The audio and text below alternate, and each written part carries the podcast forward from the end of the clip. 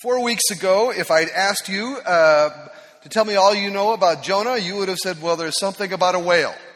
Jonah and the whale. You probably wouldn't have realized that it's a book in the Old Testament, and today you can reach forward and find it without a problem, right? So everybody reach forward and find Jonah.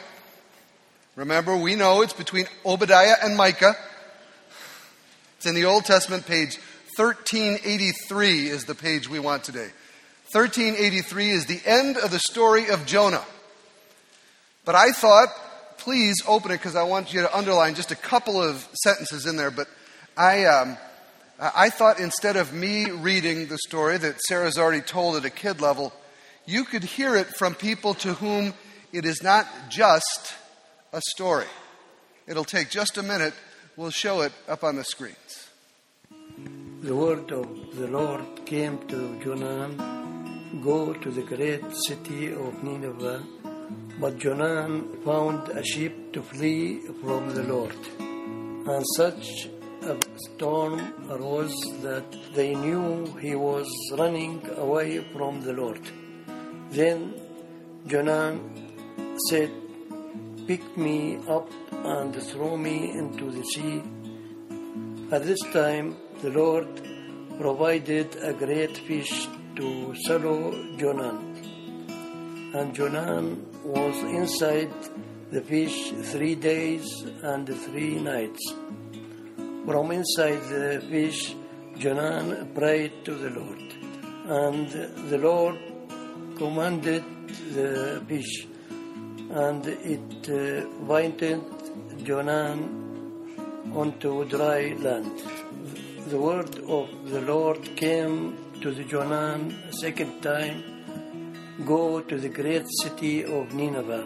Jonan obeyed the word of the Lord and went to Nineveh. The Ninevites believed God. They de- declared a fast, and all of them, from the greatest to the lowest. When God saw their sorrow, He did not bring destruction upon them. The city of Nineveh not only really existed, it really exists. It is in Iraq. A different reference point for us to think that God, who spoke so long ago to the people of Nineveh, might still be speaking to them and to us. I'd like to read you the last part of the story, the, the rest of the story, the last 10%, I'd like you to pull out a pen or a pencil if you don't mind so you can underline something in the Bible in front of you.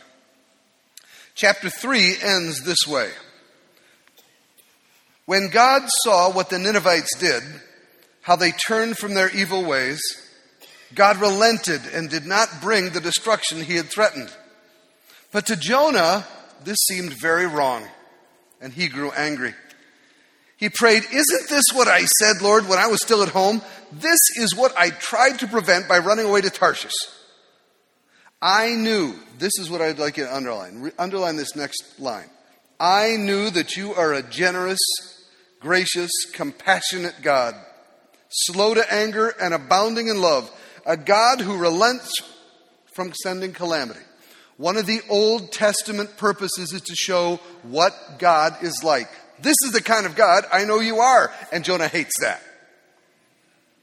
Now, Lord, take away my life. It's better for me to die than to live. But God replied, Is it right for you to be angry? So Jonah went out and sat down at a place east of the city. He made himself a shelter, sat in its shade, and waited to see what would happen to the city. Maybe, maybe. Then the Lord provided a leafy plant and made it grow up over Jonah to give him shade. And Jonah loved the plant. But at dawn, God provided a worm, which chewed the plant so it withered. And when the sun rose, God provided a scorching east wind, and the sun blazed on Jonah's head. He wanted to die.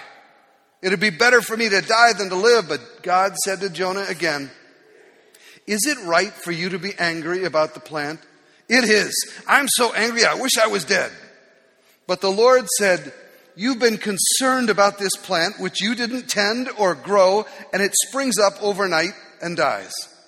Shouldn't I have compassion for the great city of Nineveh with more than 120,000 people who cannot tell their right hand from their left and also many animals? That's how the story ends. It's, a, it's an odd, it's like it ends in the middle of the sentence, right? But here's what I'd like you to do I'd like you to underline verse 10. You've been concerned about this plant, you didn't tend to grow it. Shouldn't I have compassion? Your translation may say concern. In the notes or in the margin, write the word compassion. They're the same thing in Hebrew. Compassion for the great city of Nineveh with more than 120,000 people who can't tell their right hand from their left. And I think part of the reason that it ends so abruptly, as if it's not the end, is it's not the end. The story of Jonah is not yet over, even when the book of Jonah is over. The very first week, we started to learn together about Jonah. Brad said, Jonah is a story about how God calls people and then decides whether they're listening or not by their response. Some, some people hear God and they turn to God and say yes, and other people hear God and they run away. I don't want to do that. Or they pretend that they can't hear God. Are we listening to God or are we running away? Was Brad's question. God is still looking for people who will listen when He calls. God is looking for people who will run into the fire. Two weeks ago in Boston, we saw people willing to run in to the fire. In the explosion in Texas, we saw people willing to run in to the fire to save others. It is easy to be the church and sit here and send checks.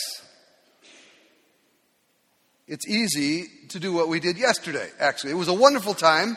20% of our worshiping population, 20% of us went and spent time with the poor. I got to tell you, that's great and it's easy. It's not complex. What's complex is when we start to interact with the poor. What's complex is when we start to tackle issues like civil rights or temperance or abortion or morality. That's when God stops preaching and God starts meddling. When God calls and we say, Excuse me, I think this is for you. There was a bishop in Latin America who became a bishop because he was so wonderful with the poor. Dom Geraldo de Camara in Brazil. He said, When I went out and I fed the poor, the people looked at me and they loved me and they said, He's a saint. And they made me a bishop. As a bishop, when I went out and I fed the poor, they said, He's a saint. And they loved me. When I turned to the people in my flock and I said, Why are they still poor? They stopped calling me a saint and started calling me a communist. That is the call of God. There is an innate unpopularity sometimes, not all the time, but sometimes when God asks you, Why does this world look so different than my kingdom? And what are you going to say about it? The first week, Jonah learned the lesson of calling, and he learned it in the belly of the whale. The second week, we talked about the difference that is needed between believing in God and following God. We talked about courage. Many of us sit here and we believe all this stuff, or we're learning this stuff. We have notebooks filled with this stuff. We believe there's a God, we believe in Jesus. But there's a difference between believing and following. Jonah is called to be a follower, to follow God to Nineveh. You and I are called. Jonah is called to be an ambassador of God. And that takes courage. There are some people that think that they are ambassadors for God, but really they are terrorists of truth. We've seen some of those lately, haven't we? Terrorists of truth who set off bombs and kill children at races. Terrorists of truth. Who go to the funerals of our soldiers and make protests about gay people. Terrorists of truth. That's not what God is calling Jonah to do. That's not what God is calling you to do. He wants you to become an ambassador of reconciliation, speaking the truth so that reconciliation will happen. That doesn't take less courage, that takes more. It's, it's easier to be angry than it is to speak the truth with love. A couple weeks ago, uh, one of those ambassadors of truth died. His name was Brennan Manning. This is what Brennan looked like. I, I feel like I have a lot in common with him. Uh, he was called a ragamuffin. Roman Catholic parents, family of drinkers, much the same. Gift of gab. He would come into the room and you would say, I have never met anyone so winsome in your life. Actually, Brennan came here and spoke at the upper room.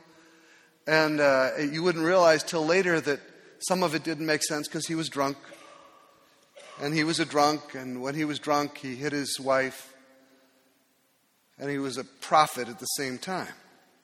At the same time. The temptation of our age, Brennan said, the temptation of our age is to look good without being good. This is what he said about courage. I want neither a terrorist spirituality that keeps me in a perpetual state of fright about being in the right relationship with my God, nor do I want a sappy spirituality that portrays God as such a benign teddy bear, there's no aberrant behavior or desire that he doesn't condone. I want a relationship with the real Father of the real Jesus, filled with grace and holiness. Courage to speak the truth. Lee talked about that last week, about that courage. Remember, he talked about hard conversations that require you listening to hard things and saying hard things. If you did not have a chance to hear last week's sermon, I urge you to go online. It talked about the courage that God blesses when we are willing to have hard conversations. Jonah, Jonah had that courage. He gets spat out of the belly of the whale goes to Nineveh and starts having a hard conversation. 40 days and Nineveh will be destroyed. This is not the guy you invite to your parties. 40 days. Courageously, for three days, he gives the message and then he walks out of the city, turns around, and waits for vindication. Okay, God, 40 days are up. Get him. He has to learn one more lesson. He's learned about calling from God and courage to follow and not just believe. Now he has to learn that God's truth speakers, which I pray this afternoon will be you, have to have compassion. That's why I had you underline that, that verse in chapter 4. I knew what kind of God you are. That's why I ran away. You're a gracious God and compassionate, slow to anger, abounding in love. You want to save everybody. Jonah hates that.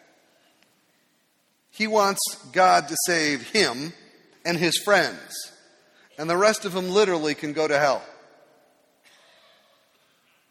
Now, before we get before we get too angry at Jonah or we feel just like he's a weirdo, Jonah's got good reason to hate the Ninevites. God sending Jonah to Nineveh is like God sending you to watch your child's killer walk out of the jailhouse free. God sending Jonah to Nineveh is like God sending a Jew to watch a German say, Hey, I'm sorry about the Holocaust, it was a mistake, and God saying, I forgive you. And Jonah goes, Wait a minute! Really? That's why Jonah's angry. But without compassion, we are just terrorists of truth. And the church has no reason, I'm sorry, the world has no reason to listen to the truth. Andrew Marin said one time that it took him a long while when living in the gay community in Chicago. He said, I didn't have a clue of what I was there for for a long time, but I finally figured out my job is not to win arguments to change people's behavior. My job is to bring people to the Savior by the way that I love them. And let the Savior do what the Savior can do alone. Compassionate telling of the truth is what we are called to be about. Calling that you can either run away from or listen for, courage to follow and not just believe, compassion rather than being judgmental leads to the end of Jonah's story conviction. 40 days and Nineveh will, be, Nineveh will be destroyed. But the people listened and they tore their clothes and they said, We'll change. And God saved them. God saved the Ninevites. Do you think God saved Jonah? I think Jonah was in as much trouble as the Ninevites were. He thought God loved him and nobody else. You and I can feel like God loves us and nobody else. Does God change Jonah the way he changed the people of Nineveh?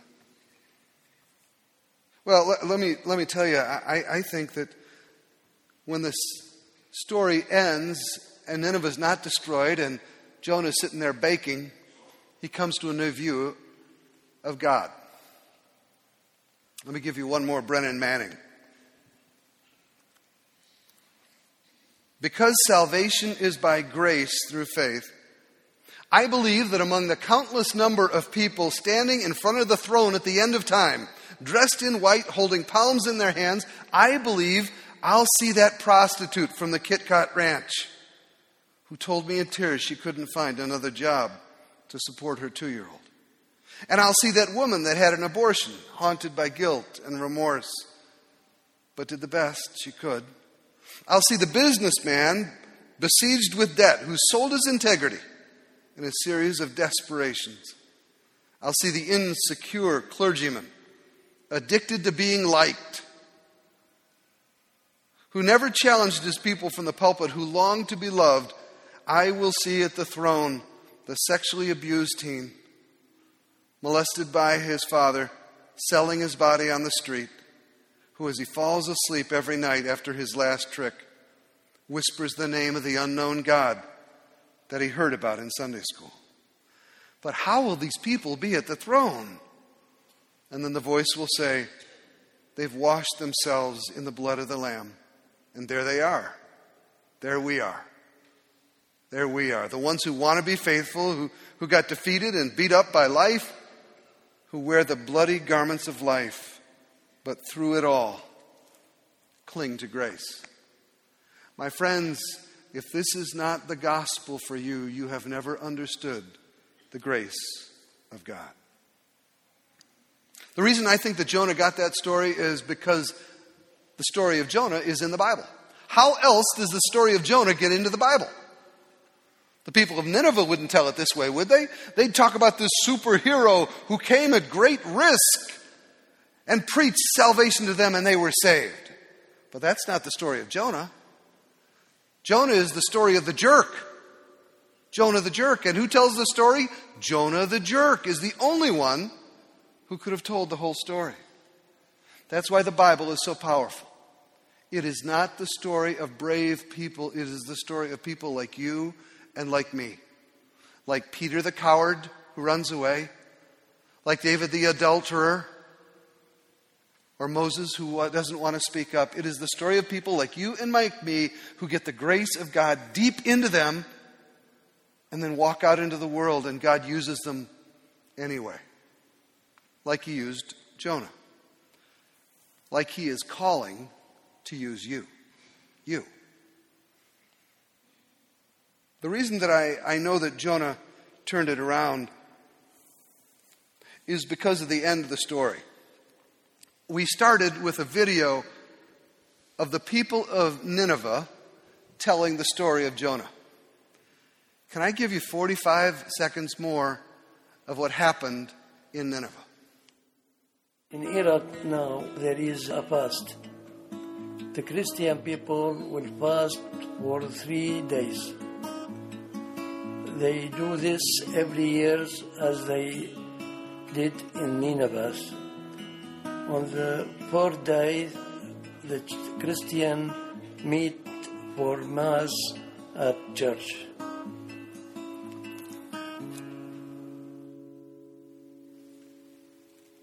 Twenty-seven hundred years later, there is still a God in Nineveh in Iraq because Jonah went to Nineveh, there is still life in Iraq. There are still followers of Jesus in Iraq. Wrap your brain around that. And every year for three days they fast and say, Thank you, God, for the three days that Jonah spent in the belly of the whale. Give us grace. There is still life because someone spoke God's truth. Is there somebody in your world right now that God is calling you to talk to? Not to get up and say, You need to know about Jesus, but for you to tell hard truth to or loving truth to? Is there somebody God wants you to have a conversation with that could start a journey from death to life? Are you willing to have your life disrupted so that other people might live? Or are you going to run away? Lord God, I thank you for my sisters and brothers here who are just like me.